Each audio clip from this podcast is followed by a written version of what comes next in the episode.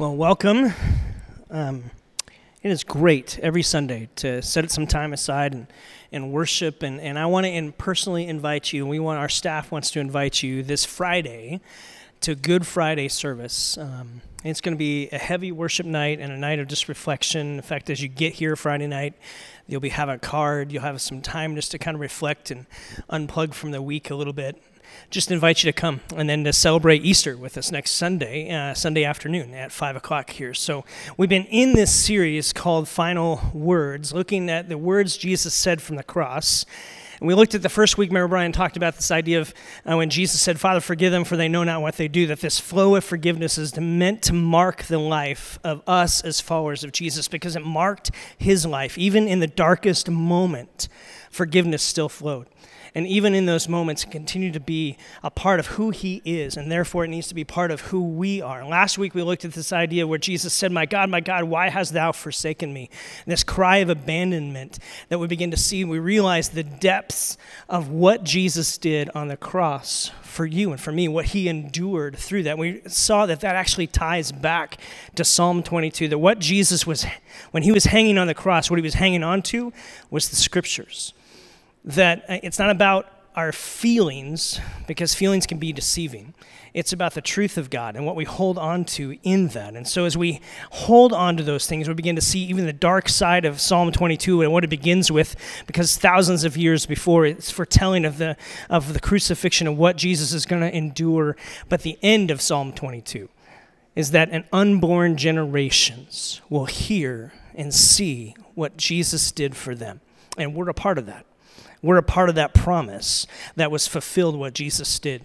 And so, as we continue to look at some of these phrases, we're going to look at this idea tonight of this three word phrase that Jesus says from the cross. We recognize today is, Psalm, uh, is Palm Sunday the week where Jesus begins to, to make his way into Jerusalem. And so this is Holy Week as we make our way to Good Friday and to Easter and that this is the reality of what was going to happen. And we know, uh, I've gotten the chance to go to Jerusalem and to be in Israel. And uh, what's fascinating is uh, Skull Hill, where they talk about and they kind of say this is where the crucifixion probably most likely happened. You could see it today.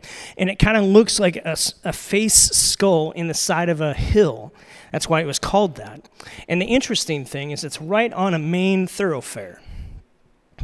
What's interesting about that is why Rome did that. See, the Persians were the ones who invented crucifixion. The Romans just took it and made it better. That's not the right word, but they made it a better killing machine, basically. And so they improved crucifixion, which we wouldn't say is improved, but they made it more, uh, more desperate and, and just rougher. What's, what's crazy to think about is that they killed thousands of people on this one hill that overlooks a main road that would be coming in and out of Rome. Do you know why you do that when you're Rome? Why you do that when you're Rome is to, to basically point out to people who are leaving your, leaving your city or coming into your city, we're in charge. You're not. This is what happens when you go against the mighty Rome. That's why you do it there. And so we begin to see a greater picture of what's going on. And the fascinating thing about that is, friends, Jesus accomplished more on the cross than we will ever get our minds and arms around and our heart around. Can I read you what Paul writes in Colossians chapter 1? For he rescued us from a dominion of darkness and brought us into the kingdom of the Son he loves, in whom we have redemption, the forgiveness of sins. Once you were alienated from God, you were enemies. But now you've been reconciled by Christ's physical body through death to present you holy into God's sight, without blemish and free from accusation. What Jesus did on the cross changes everything for anyone who's willing to come to the place to say, I put my faith in Jesus. So turn with me to John chapter 19. And this is where we're going to get to tonight this phrase that Jesus has, this next phrase that he says, because it's the most profound statement Jesus ever said. He said a lot of incredible things, but I believe this is the most incredible thing that he's ever said because he completed something Here's what it says in John 19, uh, starting verse 28. It says this Later, knowing that everything uh, now had been finished, so that scripture would be fulfilled, Jesus said, I'm thirsty. That's another prophecy from the Old Testament. Jesus fulfilled over 25 different prophecies from the Old Testament that said this is what the Messiah will do, and he did all of them. And in that moment, he says, I'm thirsty, which is another Old Testament prophecy, hundreds and hundreds of years before, fulfilling that. And then he gets to this place. They put a sponge and a stalk and a hyssop plant up to his lips. When he had received the drink, Jesus said, It is finished. And I want you to notice what's in your Bible it's a period. It is finished. It's not a, it's finished, comma. It's not, it is finished, semicolon it is finished, period. When he had received the drink, Jesus said, It is finished. With that, he bowed his head, gave up his spirit. No one took Jesus' life, Jesus gave up his life. He declared, It is finished. And he declared something in that moment that can never be undone and never needs to be redone. He declared in that moment an accomplishment of a task of dealing with the sin of humanity, of your brokenness, my sin, and my brokenness, the curtain of the temple is torn. We'll get there in a little bit. It's ripped in two, signifying that there's no way, there's no more barriers between us and God. Through Jesus, we have access to God the Father. These three simple words in English are one word in Greek. And I want to teach you one Greek word tonight. You ready? Here it is. Pronounce it this way tetelestai. So let's practice together. Tetelestai. Okay, ready? One, two, three. Tetelestai. Okay?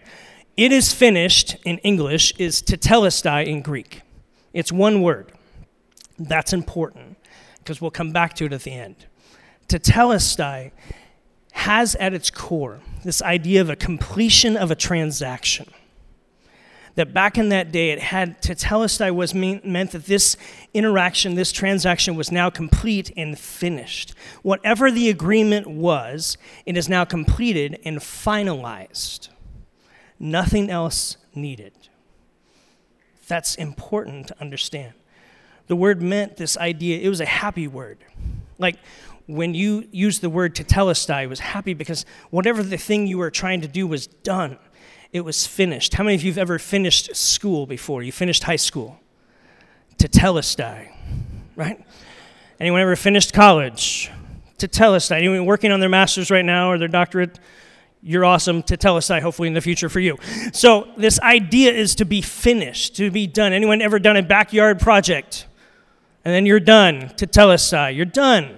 It's finalized it's finished it's important. What did he finish? Notice what jesus didn't say. He didn't say i'm finished. He didn't say you're finished. He said it is finished. So what's the it what, what did Jesus accomplish? See, the fundamental issue of the cross and what we celebrate on Good Friday and what we celebrate through Holy Week as Jesus goes to the cross and then is resurrected is this mission that he was on. The cross was addressing the issue of sin, the penalty and the consequences of sin upon human condition in regards to our relationship with the holy and perfect God. God is set apart, he is different. We are made in his image, but we are not him. Look at your neighbor. Say, You're not him. Yeah, literally, look at your neighbor. You're not him. Because he's set apart, he's different. In that moment, when you come to a biblical understanding of sin, is in a word maybe we don't like to use a whole lot uh, in our vernacular, in our context. But sin has, it's not the idea of breaking an arbitrary rule. God set up a rule and you broke it. It's, it's not necessarily just that as a parent, we sometimes have rules over our kids for their good, for their benefit, whether they recognize it or not. We are saying, hey, this is for your good. And, and parents, uh, any, any parent here ever had their kid kind of break that rule? I don't know. I, we got perfect kids here. So, um, but you, you see that violation. And really, what that is, it's a relational violation. It's not just breaking an arbitrary rule, it's a relational violation. We have a trust relationship. And when you choose not to trust, you're distrusting that that person actually has your best at heart.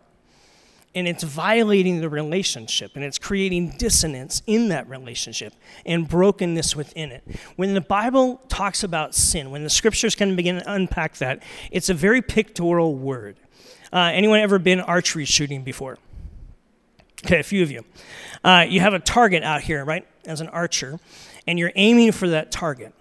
The word sin, when you read that in the Bible, is literally like an arrow missing the target meaning here's the target we're supposed to hit. We're aiming at that. God's the one who set that up because He created everything, and therefore He has the sway to say, here's how it should be. I want you to be perfect like I'm perfect. Jesus gets to establish that because He created everything. God says, This is the way it's to be. I want you to be perfect because I'm perfect. And so sin means I'm violating that relationship because maybe I'm choosing my best over God's best. And it's also this idea of I'm missing the mark. I'm missing the target. I'm off kilter in how I'm aiming, the trajectory of what I'm doing.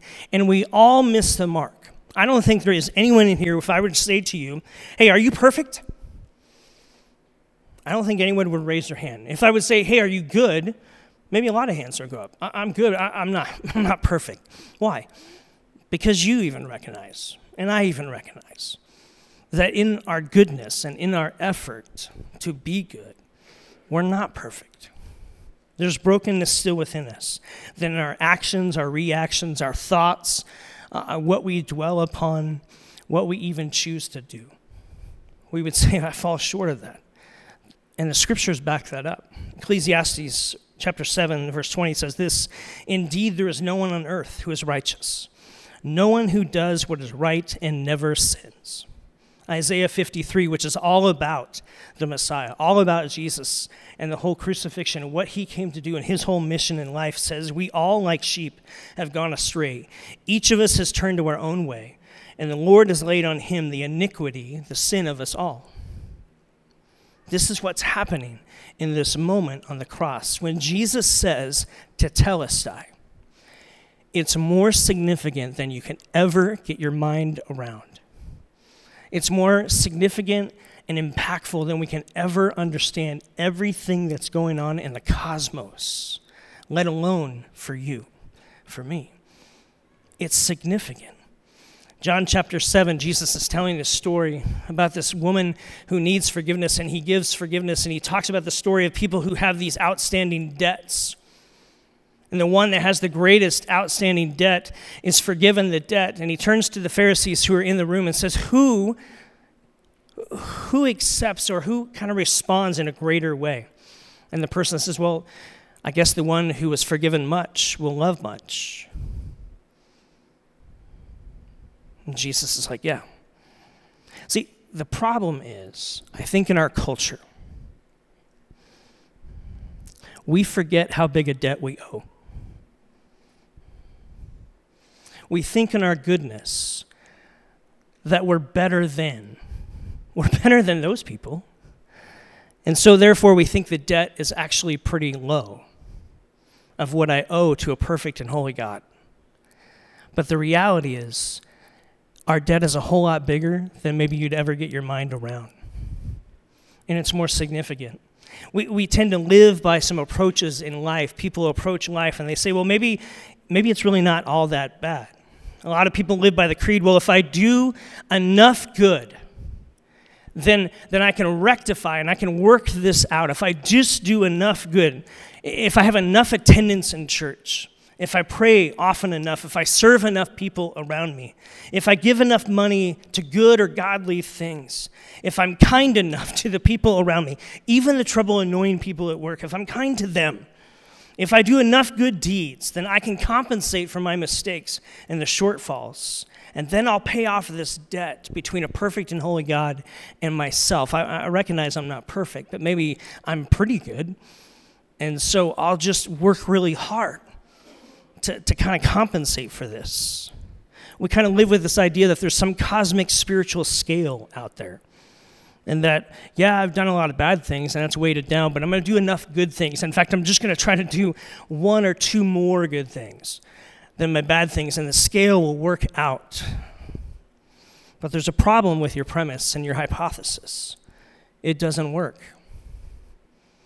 The debt you owe to a perfect and holy God, the one I owe, cannot be completed or fully compensated by an imperfect people. It's way above our pay scale. We couldn't make it right. So if we're not perfect, maybe we just try to be good. Maybe we maybe we hope out of God and, and we know He's good, so maybe out of His goodness He'll He'll grade on a curve. Anyone been in school? Had a test where your whole class bombed? And then the teacher said, I'm going to grade on a curve. And it was like happiness and birds sang, right? All throughout the classroom as your C went to an A. And you're like, this is the best day ever. And those of you who had an F, you know, went to a C, or unless you were closer to an H, and then you just got a D. But um, this whole idea of the grading on the curve, right?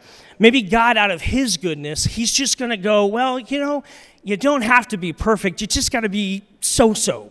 And so he's going to grade on a curve where he kind of helps us out. But here's the reality God doesn't grade on a curve because he's perfect and he's holy and he's set apart. And he says, Look, you got to be perfect like I'm perfect. The problem is we're not. And so if God doesn't grade on a curve, but what if what if I'm what if I'm just close enough? Uh, what if I do enough good things, God out of his goodness, kind of when I get there, he kind of says, well, all right, I'm feeling lucky today, feeling happy. Um, what if I just get close? Is that going to be enough? Uh, we're in March Madness, right? Uh, that would be like in a championship game in a week or so, right? Whoever gets there, we know it's not Arizona. Oh, okay. Um, but um, whoever is in the championship game, it's tied 85 to 85 with five seconds left and the ball is passed to the star player. They take a two or three dribbles up the court, they pull up and they shoot. And the ball is spinning perfectly. It's actually on a pretty good line to the rim. It hits the backboard and begins rolling around the rim like once, twice, three times. And it's hanging on the rim. And then it falls off and down onto the floor. Time expires, and the player runs over to the ref. Ref, you got to give me that shot. That was close. And we would go, Well, no, that's not how you play basketball. That ain't right. You missed. It didn't go in. Like, it has to go in. And see, when we, when we think we can just get close, it just doesn't hold up to a perfect and holy God who says, no, it's got to go in it's not like horseshoes. You don't just get close. And the reality is, you're not as close as you think you are. So maybe if I'm a good person, maybe how do I get right into a relationship with God? That I, have got to find this idea that there's this vast gap between a perfect and holy God and myself, my own brokenness. I'll admit it. I, I know it. And I, so I've got to figure out a way. If I can't just get close, or if I've got to work really hard to try to get there, or maybe if we just buckle down enough, I can close the gap between that. That'd be like uh, how many of you are swimmers? Right? So that would be like all of us. We go to California, right? We're on the beach, and we say, hey, guys, we're awesome people. And uh, even though you've never swam, uh, we've got these floaties for you and uh, the rest of us who are pretty good swimmers, we're going to take off. We're going to make it to Hawaii. You all ready? We're going to do this. We're totally going to do it. We psych ourselves up. We sing Kumbaya, whatever we do to get psyched up. And we jump into the water and we begin to swim our way to Hawaii. We could totally do this, right? And after we go and we go, we're paddling as hard as we can, as far as we can. And after, people are just starting dropping out like flies, right? People are just dropping off. And after I get out there and look back at the rest of you, I'll, joking. I wouldn't swim. Uh, but I get back and look at you, and we all, we all have the same result, right? We're all drowning. Because swimming from California to Hawaii is stupid. That's why they make planes, right? No one does that. The, the gap is too far. And that is why Jesus had to come. That's the simplest way I can put it. To say why Jesus, as a Savior, needed to come and get to a moment where he hung on a cross to pay for your sin and your brokenness and my sin and my brokenness before a perfect and holy God. The only way for us to have a right relationship isn't about being good enough. It isn't about trying to be close. It isn't about trying to work hard enough to close the gap. The gap is too big. Your debt is too big. You cannot pay it off on your own. The cross, at its very core, is that the issue of sin gets addressed by the only one who had a say and a way to fix it. It is finished. Tetelestai. And in that moment, Jesus wrote a check for your debt, and the resurrection proved that the check cleared. And in that moment, we are given the opportunity through faith in Him, not faith in our works, not faith in our good deeds, not faith in trying to get close enough, faith in what He did, that we could have life with God, that it's now available because of what Jesus accomplished. It's what the Apostle Paul writes as he begins to say, We are hidden in Christ. Literally, when God the Father looks at you, he sees Jesus because Jesus paid for you. You are hidden in Christ as a follower of Jesus. Tetelestai. Tetelestai is not a grumbling thing that Jesus said on the cross, it is a victory shout. It is finished. Period.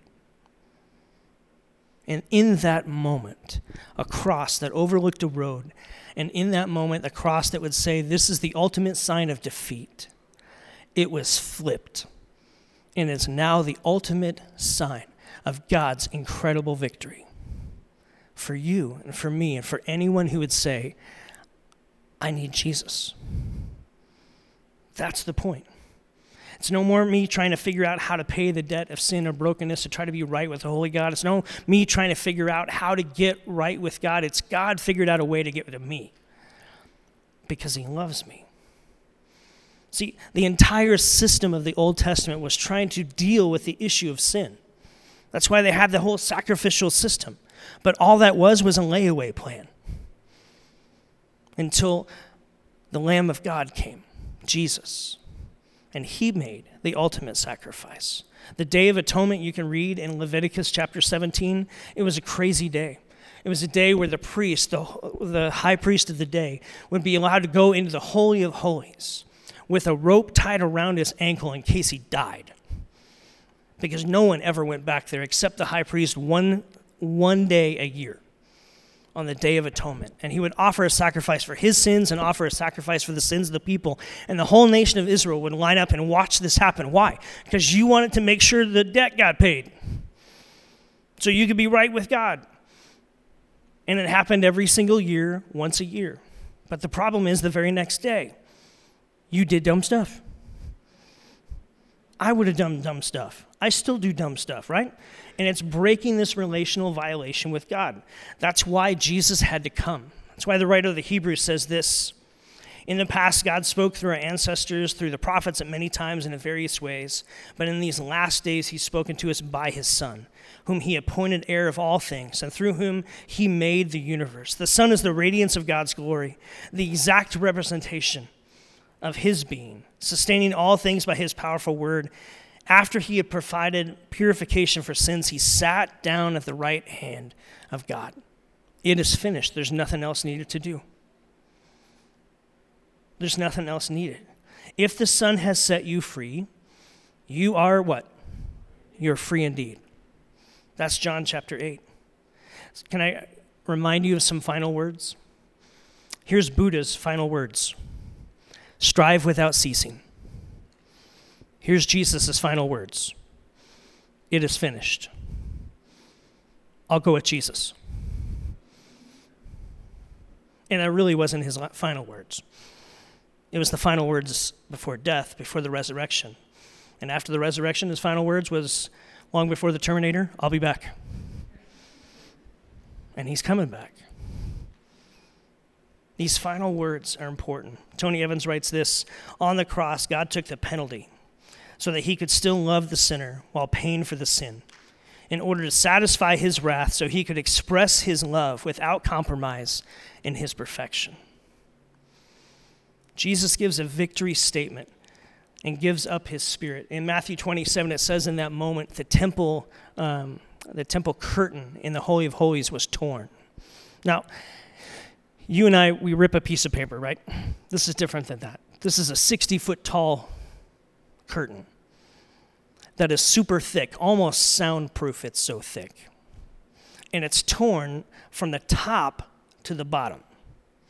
This was not a human going in there with a big giant pair of scissors and cutting it. Something happened in this moment. That's what Jesus accomplished something more than we could ever know. And in this moment, when Jesus says tetelestai, the temple curtain is torn, and no longer is there anything between us and meeting with God because of faith in Jesus. Tetelestai.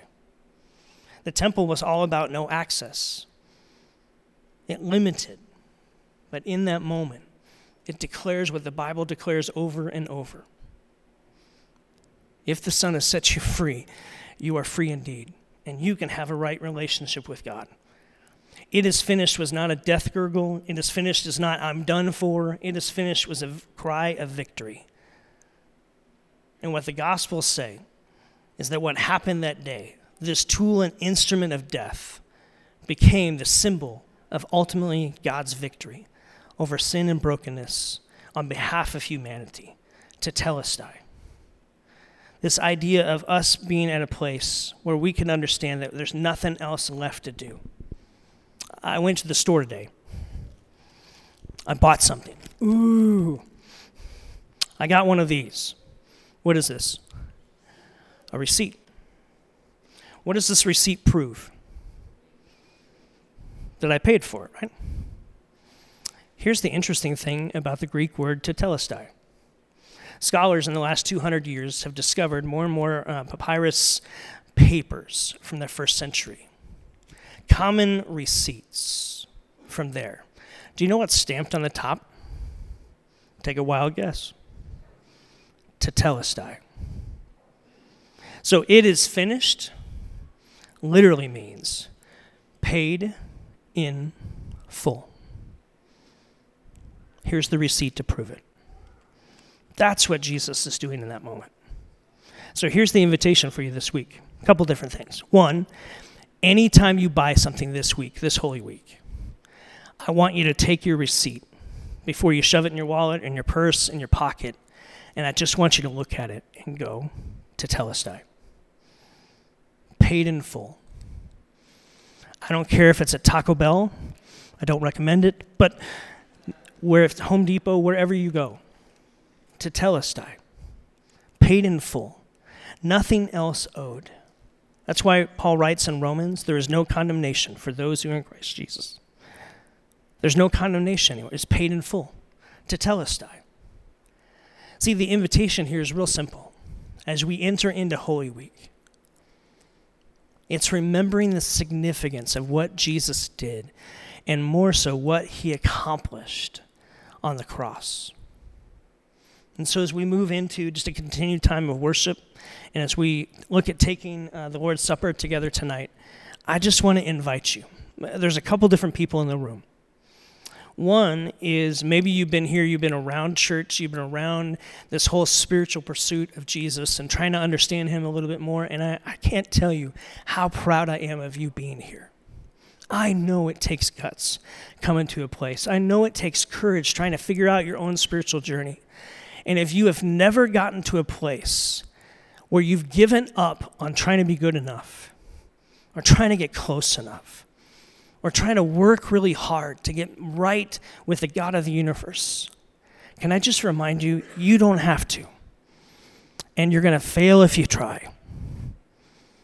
That's why Jesus said, It is finished, tetelestai, paid in full. You can have a right relationship with God, you can have life with God through coming to a place where you echo those three words of Jesus with your own three words I need Jesus. And you come to a place in your own life where you say that I need Jesus. I'm tired of trying to do it on my own. And if that's you tonight, then tonight is the night for you to respond that way. I would love to pray with you. Brian would love to talk with you. Talk with the friend who brought you. The second group of people who's here is we've been walking with Jesus for a long time. And Jesus is a good buddy, and he's a good friend, and that's awesome.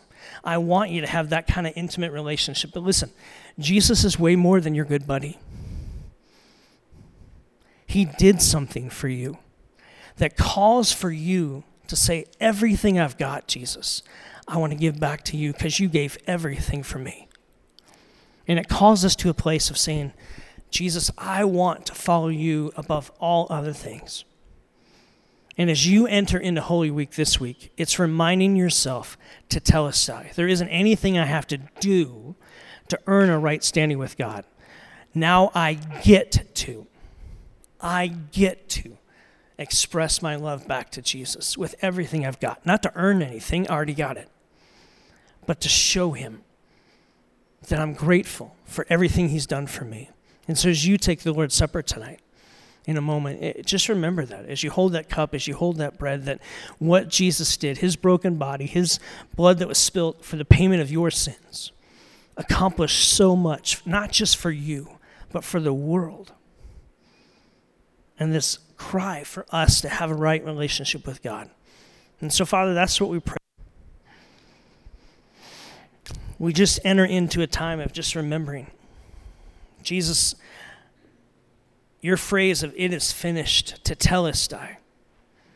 May that linger in our minds and our hearts this week, that every time we hold a receipt, we remember that it was your death on the cross that was payment for our sin and the resurrection proved that your check cleared. That we are going to be made right with you, not because we're trying to be good enough or get close enough or, or work hard enough, but simply because we came to a place that said, I need Jesus. For those who are here who maybe are at that place where they want to say that, Holy Spirit, would you draw them to respond to you in that love? Would you draw the rest of us to respond to you that we get to love you back now? we get the privilege of being at rest because you did it all. And now we get to respond and work simply to say we love you, not to earn anything, but to just tell you that we love you. And so, would you stir our hearts in communion these next couple songs as we worship together? Would you move in our midst and help us to take a next step this week with you? We ask that in Jesus' name.